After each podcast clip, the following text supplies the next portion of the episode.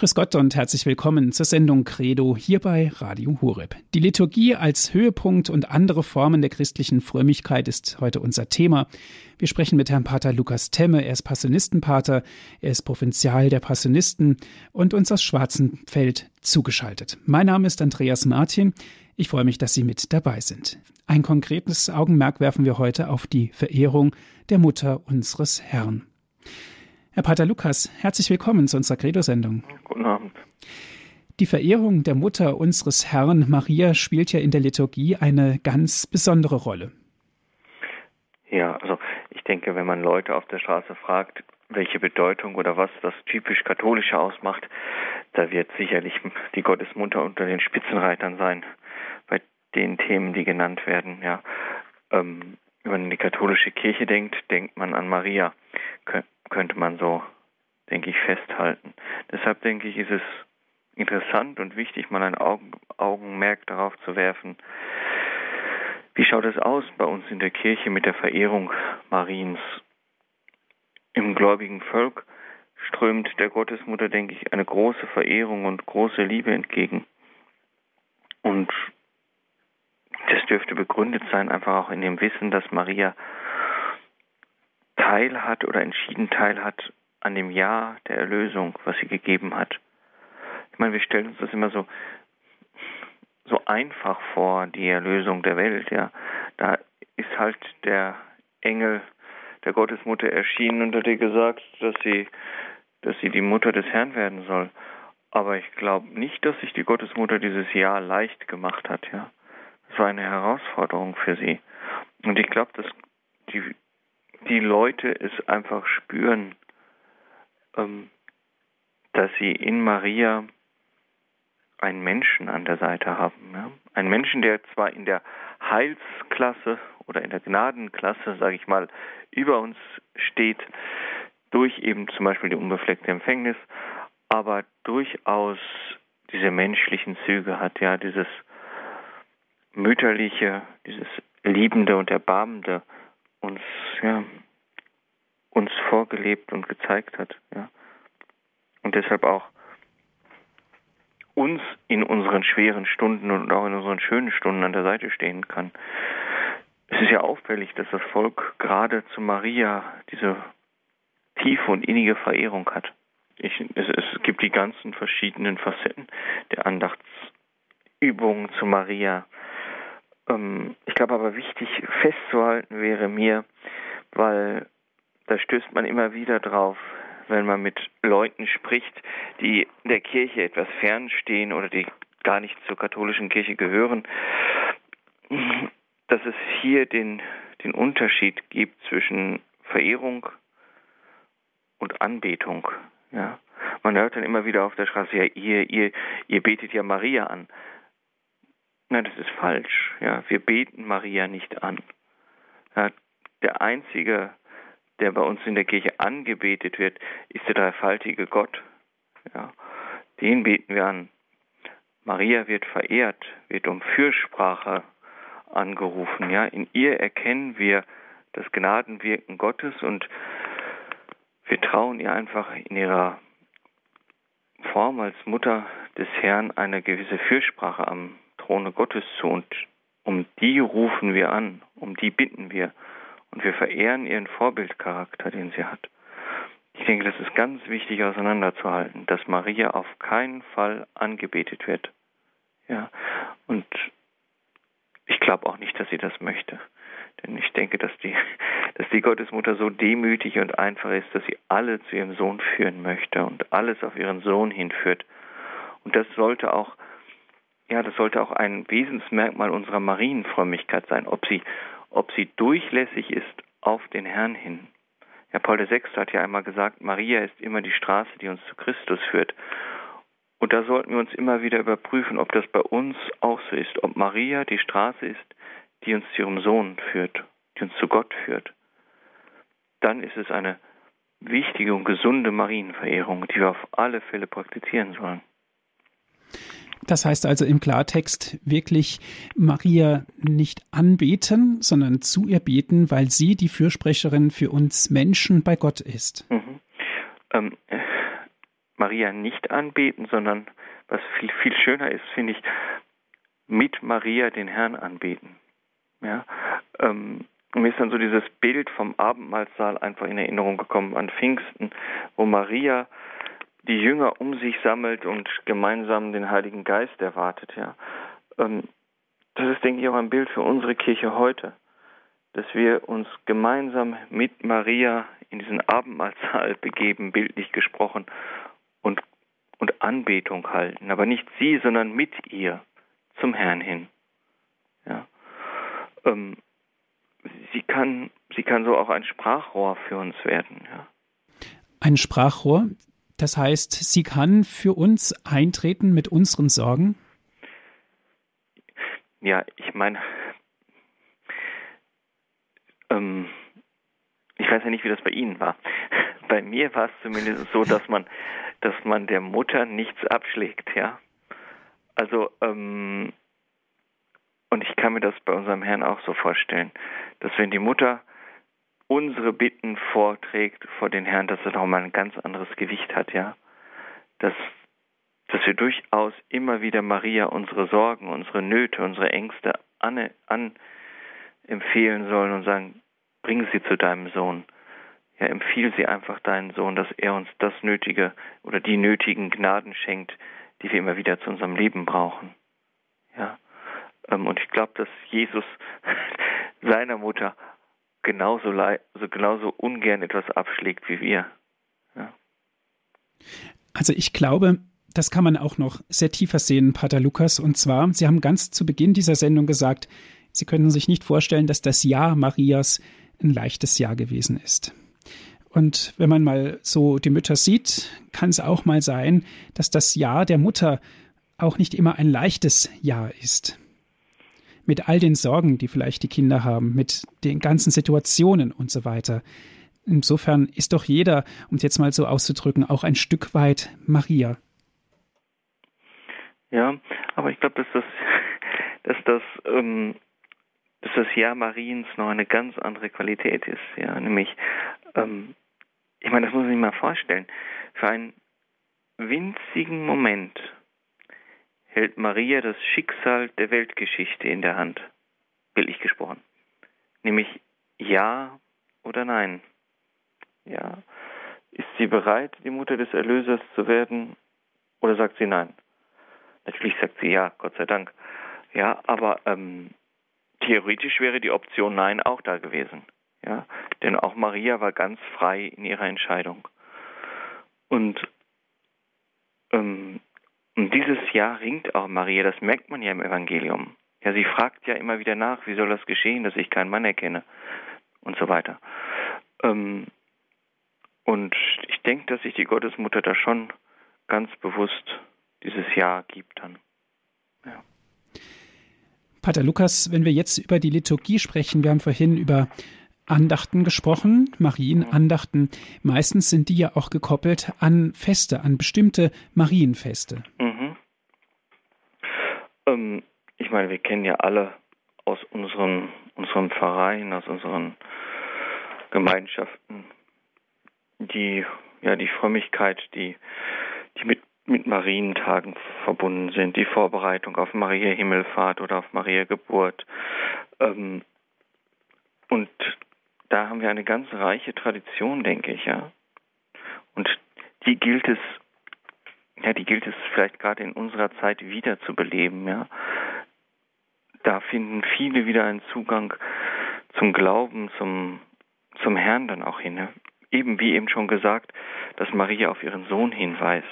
Es ist interessant, dass in der Seelsorge wie oftmals äh, Maria das Einstiegstor wird, um wieder mit dem Glauben zu beginnen, ja.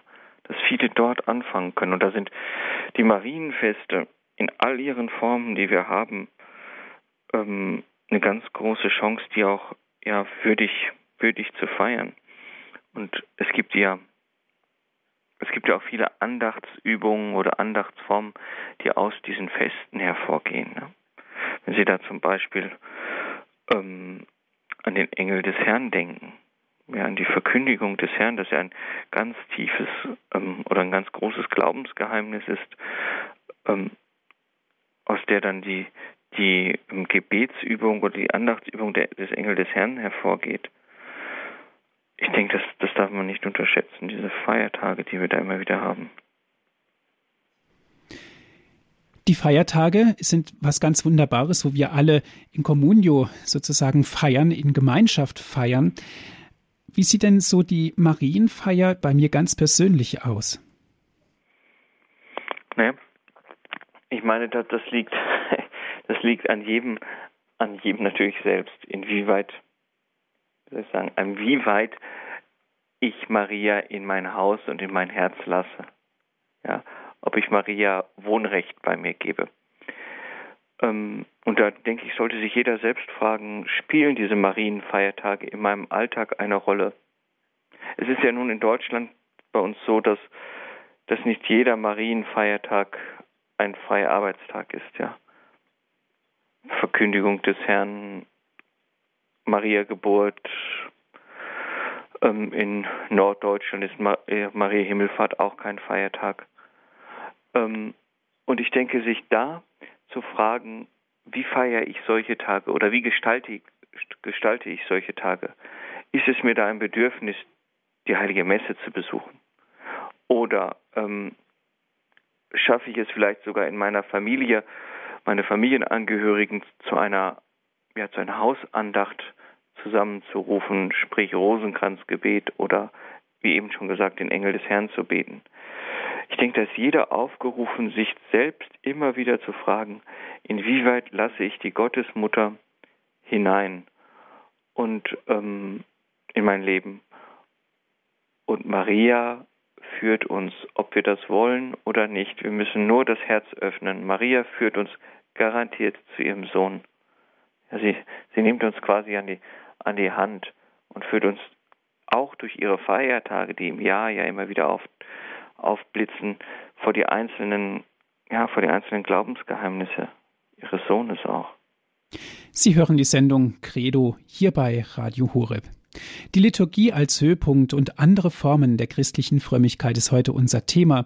Wir hören jetzt zu Herrn Pater Lukas Temme, ist Passionistenpater, Provinzial der Passionisten und uns aus Schwarzenfeld zugeschaltet.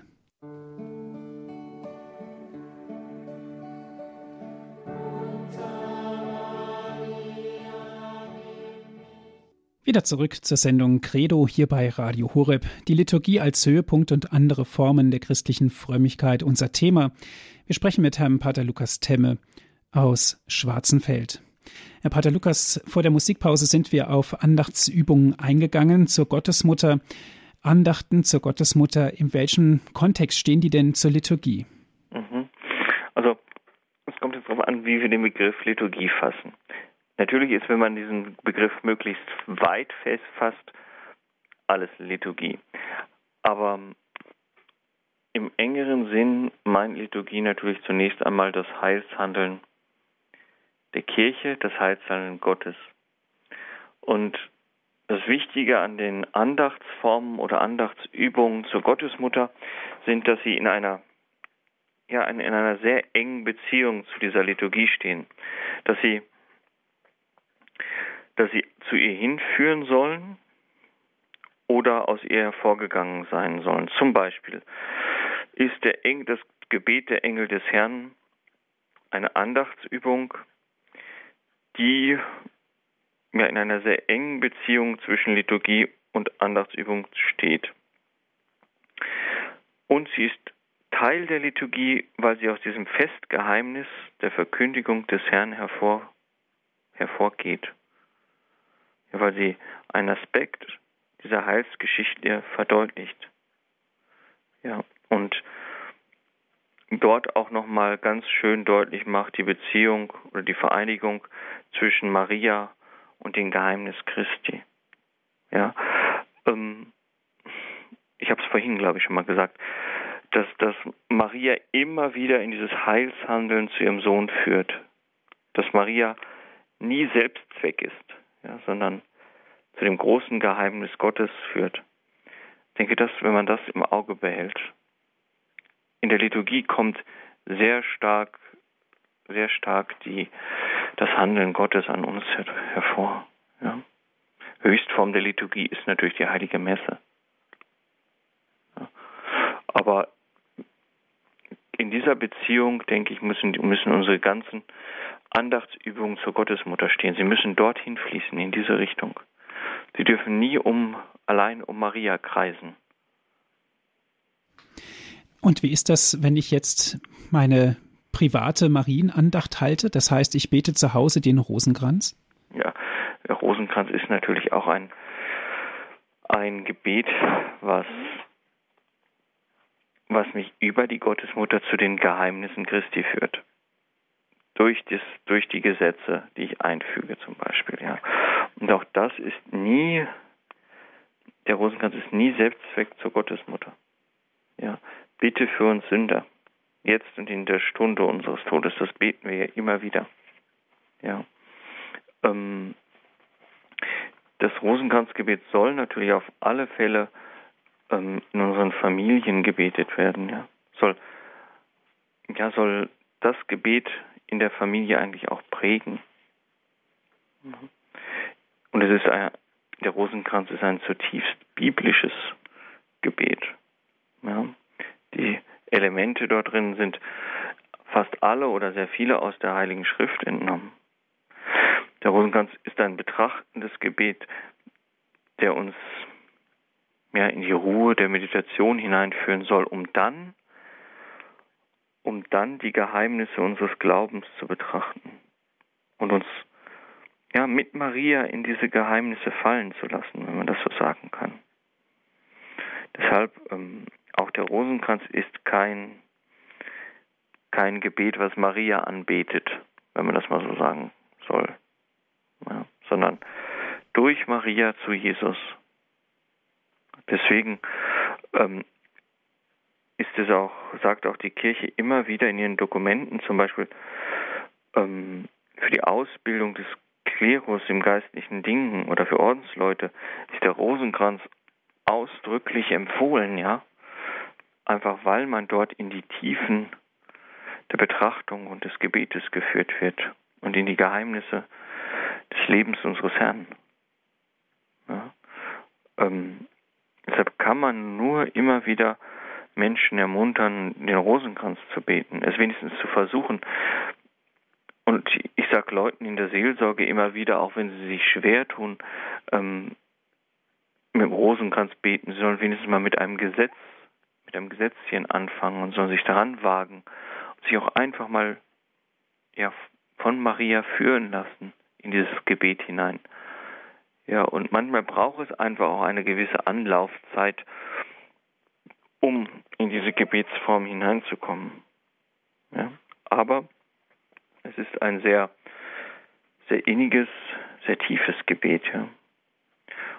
Und in der Gemeinschaft gebetet, denke ich, ist es auch ein sehr schönes Gebet, was, was uns gemeinsam auf dem Weg des Glaubens gehen lässt. Ja. Ähm, ein alter Priester hat einmal zu mir gesagt, du hast einen Freund gefunden, wenn du mit ihm Rosenkranz beten kannst. Ich habe da damals drüber gelächelt, aber ich glaube, es ist, es ist da wirklich was dran, wenn man jemanden hat, mit dem man gemeinsam sich in diese Tiefen des Gebetes hineinfallen lassen kann. Ja.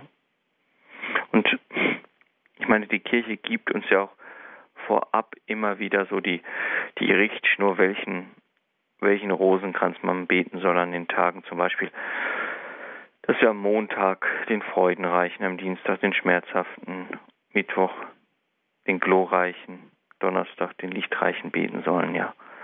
Dass wir die Facetten der, der Meditation auch oder der Geheimnisse immer wieder vor Augen führen.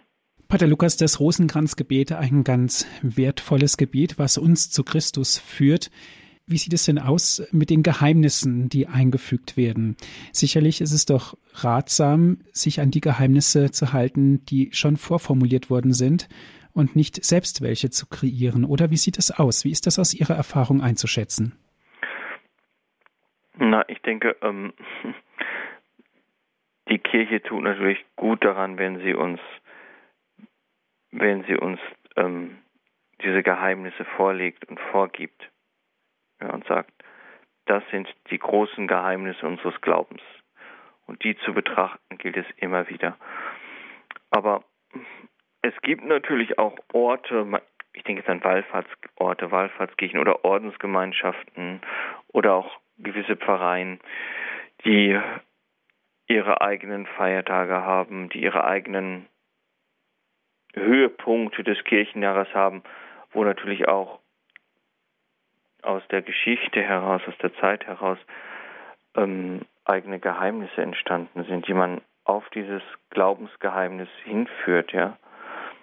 Aber ich denke, man tut erst einmal gut daran, sich an die vorgegebenen Geheimnisse zu halten, weil sie einfach uns in die Tiefen des Glaubens führen wollen. Ja, und ähm, ich mache die Erfahrung, dass bei den, bei den Geheimnissen, die uns vorgelegt sind, dass uns da die, dass mir da die, die Meditationspunkte nicht ausgehen. Ja, dass mich die Mutter Gottes immer schon dahin schiebt, wo ich vielleicht gerade mal genau hinschauen sollte, wo sie mich tiefer hineinblicken lässt in das Geheimnis ihres Sohnes. Ja. Und in den Jahren, die ja jetzt doch schon hinter mir liegen, des Ordenslebens, ist, ist es mir da noch nicht langweilig geworden. Sondern immer wieder neu lässt, lässt sie mich, ja, lässt sie mich ein Stück weit das Heil schauen, wenn man das mal so sagen darf, ja. Das ist eine Erfahrung, die Sie immer wieder aufs Neue machen, Pater Lukas? Ja, also ähm, ich kann den Leuten nur empfehlen, den Rosenkranz in die Hand zu nehmen und sich von, von Maria führen zu lassen. Ja. Es ist ein Gebet, was uns, ja, was uns auch den Frieden des Herzens schenken will. Ja. Ähm, die Erfahrung mache ich immer wieder, wenn ich, wenn ich, ich kann noch so, so erschöpft oder enttäuscht oder meinetwegen frustriert sein, wenn ich mit dem Rosenkranz anfange. Maria bringt mich dann schon in eine andere Lage, sage ich mal, ja. Die nimmt mich da dann schon an die Hand und ich bin noch nie ungetröstet aus dem Rosenkranz herausgegangen. Das ist einfach eine Erfahrung, die ich selber gemacht habe. Ich finde es ganz wichtig, vielleicht bleiben wir wirklich auch noch einen Moment dabei, Pater Lukas. Der Rosenkranz kostet auch manchmal Überwindung, ihn zu beten. Mhm sicherlich ist das bestimmt auch was ganz Normales, dass man nicht immer äh, sofort aufgelegt ist, um es jetzt mal ganz neu auszudrücken, den Rosenkranz zu beten, sondern dass man sich auch vielleicht auch mal überwinden muss, um in das Gebet, in diese Meditation hineinzukommen. Ja, und wir sind natürlich auch nicht immer in der gleichen Stimmung, ja. Und manchmal kostet es auch einfach Kraft und Überwindung zu sagen, so, und ich setze mich jetzt trotz der Arbeit, trotz der Hitze vielleicht im Sommer oder meiner Erschöpfung oder der ganzen Probleme, die ich habe, ich setze mich trotzdem nochmal hin und versuche wenigstens ein Gesetzchen zu beten, ja. Und also ich mache die Erfahrung, dass das, dass das gut geht dann, auch wenn man sich mal zusammennehmen muss und sich, ich sag's mal ganz böse, sich vielleicht auch über die ersten Ave Maria quälen muss, ja, und, und ähm, um dabei zu bleiben. Aber wir sind ja nicht allein. Maria ist ja dabei. Ja, und die zieht uns auch ein Stück weit am Rosenkranz, ja. An der Rosenkranzschnur, um bei dem Bild zu bleiben, zu ihrem Sohn hin und aus dem, aus den Dunklen unserer Seele vielleicht auch heraus. Ja. Und wir dürfen uns nicht entmutigen lassen durch die schweren Stunden im Beten, ja, die wir alle haben, durch die dunklen Stunden, da wo wir meinen, es bringt alles nichts und es hat keinen Sinn. Es hat schon seinen Sinn. Und Maria hilft uns auch da. Ja, nur wir müssen uns auch ein Stück weit ziehen lassen. Ich meine, wir Menschen sind ja, wir sind ja auch so, so gepolt, sage ich mal, dass wir, dass wir auch, wir hängen ja an Dingen und dass wir uns auch manchmal dabei ertappen müssen, dass wir auch das Schwere festhalten. Das, oder dass wir uns auch am Schweren festhalten. Dass es nicht darum geht es einfach auch abgeben zu können. Ja.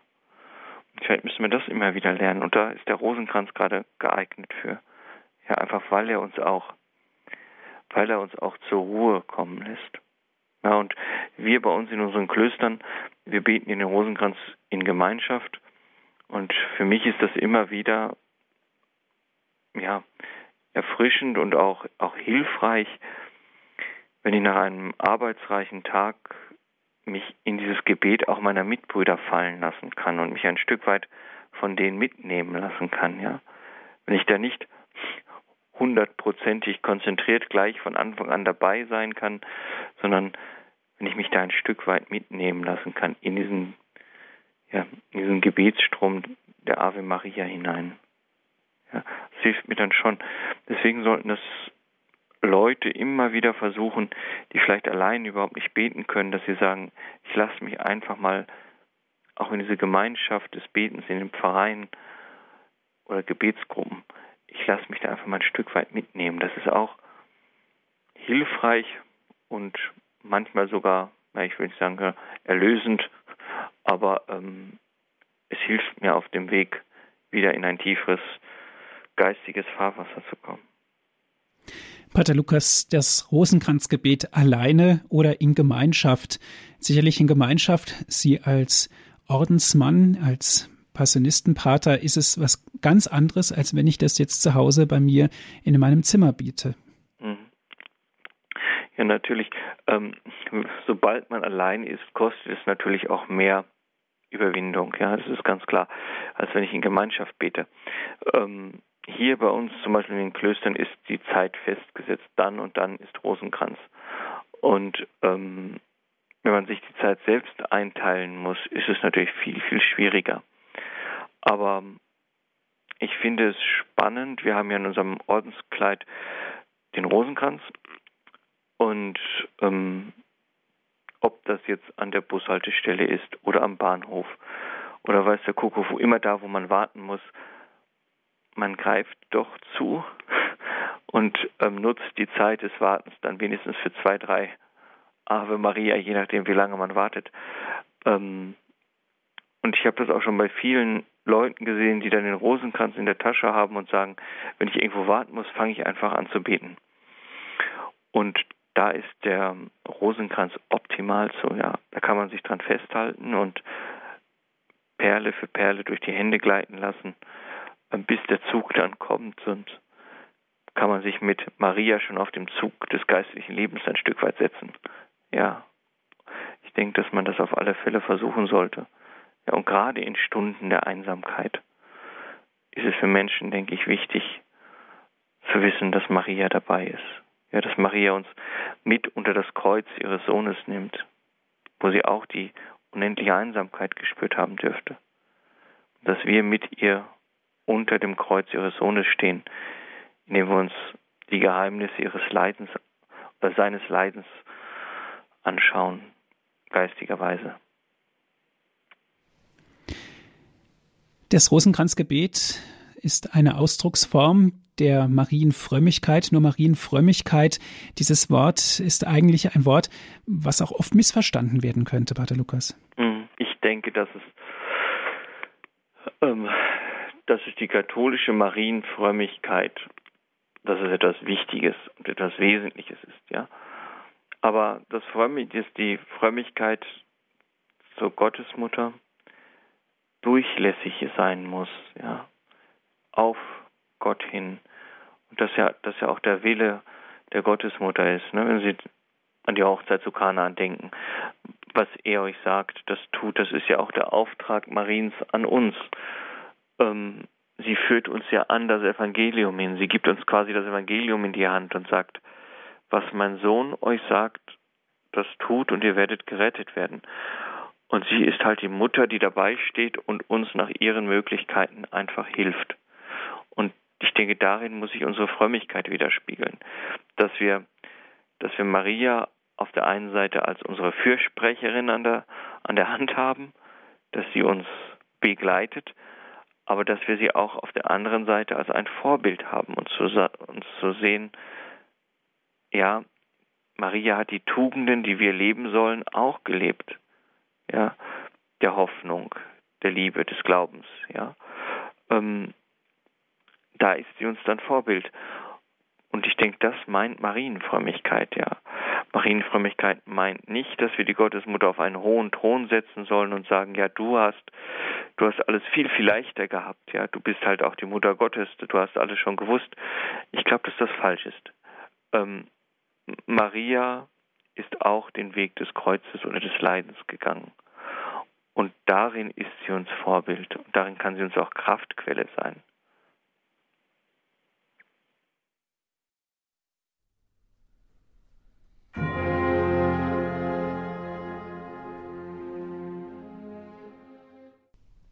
Sie hören die Sendung Credo hier bei Radio Horeb, die Liturgie als Höhepunkt und andere Formen der christlichen Frömmigkeit. Wir sprechen mit Pater Lukas Temme aus Schwarzenfeld, ist er uns jetzt zugeschaltet, er ist Passionistenpater. Herr Pater Lukas, auf Maria werfen wir ja heute ein ganz besonderes Augenmerk auf Andachtsformen, marianische Andachtsformen. Nun gibt es aber auch die Marienweihe. Was hat es denn mit der Marienweihe auf sich? Mhm. Ich glaube, ich möchte erstmal damit anfangen, etwas zur Begrifflichkeit zu sagen. Ich glaube, dass das nicht schlecht ist. Wenn wir heute von Weihe sprechen, dann denkt man ja oft an Weihe, an Priesterweihe, Bischofsweihe. Ähm, damit hat das natürlich alles überhaupt nichts zu tun. Es geht hier nicht um, um das Weihesakrament oder um eine Art Konsekration, sondern, und da sagt auch Rom in den Schreiben immer wieder, weiß, wird darauf hingewiesen, vom kirchlichen Lehramt her, dass man darüber nachdenken solle, vielleicht andere Begriffe zu verwenden. Und man schlägt zum Beispiel vor vertrauensvolle Hingabe oder Ganzhingabe an Maria. Ähm, aber wir sind es halt so gewohnt, dass wir immer von Weihe sprechen. Aber eigentlich geht es darum, dass ich mich Maria ganz schenke, dass ich mich Maria ganz hingebe und mit ihr ja, mit ihr mein Leben gestalte, dass ich mich bemühe, die Taufgnade, die ich empfangen habe, wirklich zu leben und mit Hilfe der Firmengnade und der anderen Sakramente zur Entfaltung kommen lasse. Ja, und Maria einfach ja als die Weggefährtin mit annehme. Ähm, der Akt der Weihe, denke ich, ist eine Würdigung eine Würdigung der einzigartigen Stellung Mariens im Geheimnis Christi, aber auch im Geheimnis der Kirche. Wir sagen ja auch, Maria ist Mutter der Kirche. Und darum ähm, ist das schon ein wesentlicher Akt des Vertrauens auf ihre Fürsprache und die Wirksamkeit ihres Schutzes, dass wir uns quasi so unter ihren mütterlichen Mantel schieben. Und dass, ich, dass wir sagen, im Vertrauen auf Maria oder im Vertrauen darauf, dass Maria mit mir den Weg der Erlösung, den Weg des Heiles geht, vertraue ich mich ihr an. Und deshalb ist es auch, denke ich, wichtig, dass wir so eine Weihe ja nicht aus dem Ärmel herausschütteln sollen, ja, so aus einer Laune heraus, ich weihe mich mal eben Maria, weil heute der 8. Dezember ist oder so, sondern dass das schon auch eine Zeit der Vorbereitung braucht.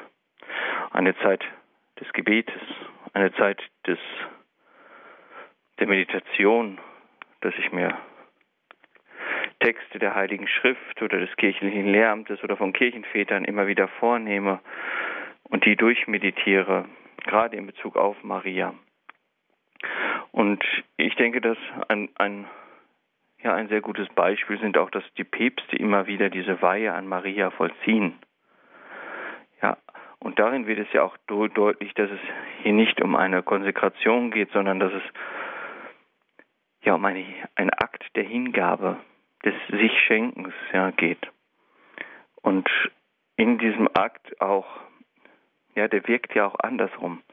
Es ist ja dann auch so, dass Maria uns unter ihren Schutz nimmt, dass Maria dann auch den Schritt, sage ich mal, auf uns zugeht und ähm, uns den Weg des Heiles führt. Ich meine, wir haben ja alle noch vielleicht die Bilder im Kopf von der Weihe des seligen Johannes Paul II. im Heiligen Jahr. Ich glaube, es war im Oktober, wie er, wie er die Welt dem unbefleckten Herzen geweiht hat. Es ist ein, ein Akt der Hingabe. Ich schenke dir die Welt, so ungefähr. Aber wir müssen mit unserem Herzen mitmachen. Wir müssen uns der Gottesmutter anvertrauen, dass sie uns führen kann, dass sie uns an die Hand nehmen kann und zu ihrem Sohn führt. Deshalb ähm, sagt auch, auch Johannes Paul II. hat das einige Male gesagt, ist es ganz wichtig, sich vor, vorzubereiten und nicht gleichgültig diesen Akt der Weihe zu vollziehen, sondern wirklich mit dem Herzen zu sagen, ich stelle mich unter deinen Schutz. Ja. Der Heilige Stuhl gibt zum Beispiel, zum Beispiel vor, ich zitiere jetzt mal aus einem Schreiben, sie, die Weihe muss in korrekter Art und Weise ausgedrückt werden, in einer, Einz, in einer sozusagen liturgischen Form, zum Vater durch Christus im Heiligen Geist auf die Fürsprache Mariens, der man sich völlig anvertraut, um das eigene Taufversprechen treu einzuhalten und in kindlicher Haltung vor ihr zu leben. Ich denke, das drückt sehr schön aus, worum es in dieser, in dieser Weihe gehen sollte. Ich meine, es geht die ganze Sendung eigentlich um nichts anderes, dass wir durch unsere Marienfrömmigkeit dem Herrn entgegengehen und eine tiefere und innigere Beziehung zum Herrn leben können. Und nichts anderes will Maria. Ich denke, wir dürfen bei der Hingabe an Maria in all den Formen, die es gibt, das Ziel nicht aus den Augen verlieren. Und dieses Ziel darf und kann nur Gott sein. Ja, und dabei will uns natürlich die, die Gottesmutter hier helfen und wir sollten ihre Hilfe immer wieder in Anspruch nehmen. Herr Pater Lukas, Sie haben das ganz wunderbar jetzt ausgedrückt mit der Weihe. Wenn wir jetzt gerne so eine Marienweihe machen wollten, an wen müssten wir uns wenden? Wie funktioniert das? Geben Sie uns da bitte auch noch ein paar praktische Hilfestellungen dazu. Ähm, wie funktioniert das? Es gibt Vereine oder Gebetsgemeinschaften, ähm, die gemeinsam einmal im Jahr die Weihe vorbereiten. Ja, es gibt, ich denke zum Beispiel an die Legio Maria, die die ähm, Weihe mit vorbereitet. Da gibt es die verschiedenen Ordensgemeinschaften, die das. Es ist meistens um den um den 8. Dezember oder Maria Himmelfahrt oder so, ähm, dass man sich einfach auch an einen Priester, wenn es das so schön, an einen Priester seines Vertrauens wendet ähm, und sagt, dass man sich der Gottesmutter schenken möchte, unter ihren Schutzmantel stellen möchte und dass man die Weihe ablegen möchte und dass man das gemeinsam vielleicht sogar mit einem Priester vorbereiten kann. Das wäre natürlich optimal. Ansonsten gibt es natürlich die nötige Literatur, um sich vorzubereiten. Wir haben ja eben schon vom heiligen Ludwig Maria Kringner und von Montfort gesprochen, vom Goldenen Buch und so weiter. Ich denke, ähm, da soll man auch keine Hemmung haben, Priester anzusprechen, ja, die mir helfen sollen und können. Ja, vielleicht ermutigt das uns, wirklich auch mal diesen Schritt zu gehen. Nochmal zur Marienweihe. Papst Johannes Paul II. war es ja ganz öffentlich, diese mhm. Marienweihe. Was wollte er nochmal ganz konkret damit zum Ausdruck bringen? Ich habe mal gele gelesen, ähm, das ist ein sehr schönes Bild, ist, dass, dass Johannes Paul II. so die Welt ganz unter den Schutz der Gottesmutter stellen wollte, ganz, ja, ganz nah an die Gottesmutter. Ja, weil er wusste, dass, dass sie uns zu ihrem Sohn bringt, ja, und dass, dass sie ganz andere Möglichkeiten hat in der Erbittung und Gewährung von Gnaden, als wir das haben. Ja, dass sie also wirklich jemand ist, der, ja, der die Power des Glaubens nochmal neu entfachen kann. Und ja, und sie ist einfach die Mutter.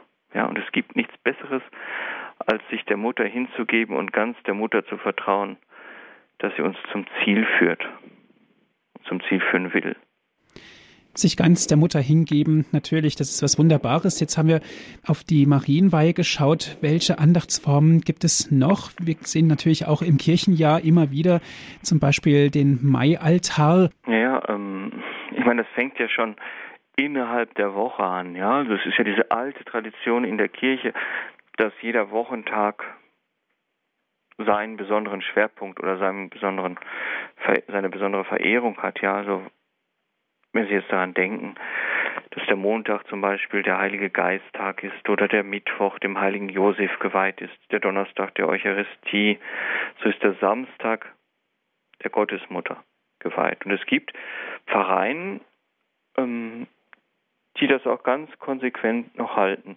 die an den freien Samstagen, wo kein gebotener Gedenktag oder kein Heiliger trifft, ganz besonders ähm, einen Akzent setzen und sagen, durch, ein, durch das Beten von einer Litanei nach der Eucharistiefeier oder durch den Rosenkranz ähm, einen Akzent setzen und sagen, der Samstag gehört der Mutter Gottes, ja, bei uns. Ich denke, dass das ein schönes Zeichen ist. Ja, oder denken Sie an, denken Sie an die Fatima-Tage, ja, die in vielen Gegenden wirklich ganz treu gehalten werden, wo sich wirklich Menschen zusammenfinden, die gemeinsam den Rosenkranz beten, gemeinsam die heilige Messe feiern, beichten gehen und das alles aus diesem Gedanken ja der Sühne, ja, oder für die Bekehrung der Welt zu beten. Ja, und da ist auch Maria wieder die, die ihre Kinder um sich sammelt. Ähm, da gibt es so viele Formen. Ja, ähm, da sind die Feiertage, die Marienfeiertage. Da ist das Skapulier, was noch eine sehr weite Verbreitung hat. Das Beten der laurentanischen Litanei oder der Litanei zur schmerzhaften Mutter. Ähm, das ist so, also der Tisch unserer Marienverehrung ist so gedeckt, wir sollten uns einfach mal ranmachen, was da alles so auf diesem Tisch liegt. Ja, und einfach mal versuchen, was mir jetzt für meine Spiritualität, für mein Glaubensleben am besten zusagt. Ich glaube, da ist für jeden was dabei, wenn man das mal so sagen kann, ja. Das heißt, wir müssten uns einfach mal die Mühe machen und schauen, was es so gibt. Und mhm. natürlich, so eine Marienlitanei ist auch was ganz Besonderes. Und eigentlich wird eine Marienlitanei Pater Lukas eher selten gebetet. Ja, es liegt auch immer viel an den Gemeinden und Gemeinschaften, ja. Also ich kenne Pfarreien, die beten die nach, nach jeder Marienmesse, ja. Ähm, bei uns hier in den Klöstern wird sie zum Beispiel an jedem Samstagabend nach dem Rosenkranz gebetet an den Wallfahrtsorten wird sie öfter gebetet. Aber ich finde es auch ganz wichtig oder ganz schön, diese laurentanische Litanei zum Beispiel mal selber in einer stillen Stunde durchzumeditieren, dass man sagt, man nimmt sich jetzt mal die Litanei her und in aller Ruhe verweile ich bei den einzelnen Titeln, Titeln ähm, der Gottesmutter und ja und lasse mich da auch wieder mit hineinnehmen auf diesen Weg. Ja. Man muss auch ein bisschen, ein bisschen Geduld haben. Ja. Ich kann nicht erwarten, dass ich mir die hernehme und gleich von 0 auf 100 komme, was das Gnadenleben angeht, sondern da ist ein Weg drin. Man muss hier ein Stück mitnehmen lassen mit Maria. Ein Stück mitnehmen lassen, wunderbar. Sich auch vielleicht trauen, darauf einzulassen und vielleicht sogar auch, Pater Lukas, einfach mal ausprobieren? Ja, einfach mal ran. Ähm, es kostet manchmal auch nur die Überwindung zum ersten Schritt hin. Ich habe viele oder bin vielen Menschen begegnet, die dann, die erst gesagt haben, oh Gott, Rosenkranz, hör mir damit auf, ja. Und auf einmal war es dann der Rosenkranz, an dem man sich festhalten konnte, ja. Den man dann gelernt hat, ja. Ähm, mir ist das in der Seelsorge einmal passiert, da, da ist eine Frau zu mir gekommen und hat gesagt, ähm, sie betet jeden Tag den Rosenkranz und das gibt ihr so viel und ob das okay sei. Und ich habe gesagt, natürlich ist das okay. Und dann ist sie, ist sie damit rausgerückt und hat gesagt, ja, aber ich bin ja evangelisch, ja. Ähm, dann denkt naja, das ist der Mutter Gottes wahrscheinlich auch erstmal egal, ja. Sondern da ist jemand, der das Herz für sie öffnet und an ihrer Hand gehen will, ja. Es kostet halt auch unser Ja. So wie Maria ihr Ja gesagt hat, so sind wir jetzt dran, unser Ja zu sagen ja, dass wir uns mit ihr auf den Weg machen.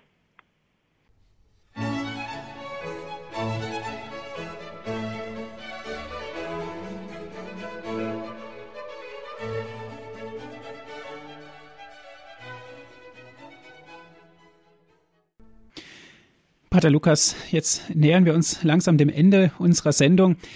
Feiern Sie die Marienfeste sehr intensiv oder wie ist das bei Ihnen? Ähm, natürlich spielen bei uns im Orden gerade jetzt der schmerzhafte Freitag, der kommt, oder ähm, das Fest der schmerzhaften Mutter oder bei den Passionisten ist der 21. November Maria Opferung sehr wichtig. Ähm, Maria ist in meiner Spiritualität sicherlich auch, ähm, ja, es ist meine geistige Mutter, ne, wenn man das so sagen kann. Ja. Ähm, und ja, die hat, die hat mir schon viele Wege geebnet. Und ich denke, ja, gerade wir Priester müssten uns unter ihren Schutzmantel stellen. Ja. Ähm, Maria ist ja schließlich auch die Mutter der Priester. Und ja, sie ist die, die, die uns zu ihrem Sohn führt. Auch, auch für mich ist es unheimlich wichtig, dass ich, dass ich mich in meinem Ordensleben, in meinem Priesterleben immer wieder mit ihr unter das Kreuz stelle, ja.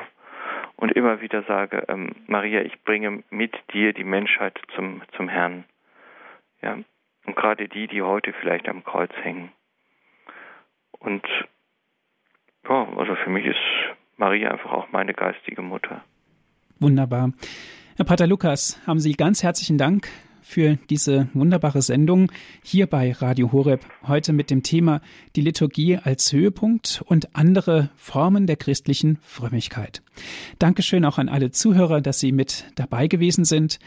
Wie immer gibt es diese Sendung auch zum Nachhören auf CD 08328 921 120, die Telefonnummer von unserem CD-Dienst. Noch einmal 08328 921 120. Wenn Sie von außerhalb Deutschlands anrufen, 0049 vorab wählen. Weiter geht es mit der 8328 921 120 oder auf unserer Internetadresse www.hore.org gibt es die Sendung auch zum Herunterladen als MP3-Datei www.hore.org. Herr Pater Lukas, darf ich Sie zum Ende dieser Sendung um den Segen bitten? Ja, natürlich. Der Herr sei mit euch. Und mit deinem Geiste. Es segne euch und alle, die ihr in eurem Herzen tragt, auf die Fürsprache der unbefleckten Empfängnis, der allmächtige Gott, der Vater und der Sohn und der Heilige Geist. Amen. Amen. Gelobt sei Jesus Christus. In Ewigkeit. Amen. Dankeschön fürs Zuhören. Es verabschiedet sich Ihr Andreas Martin.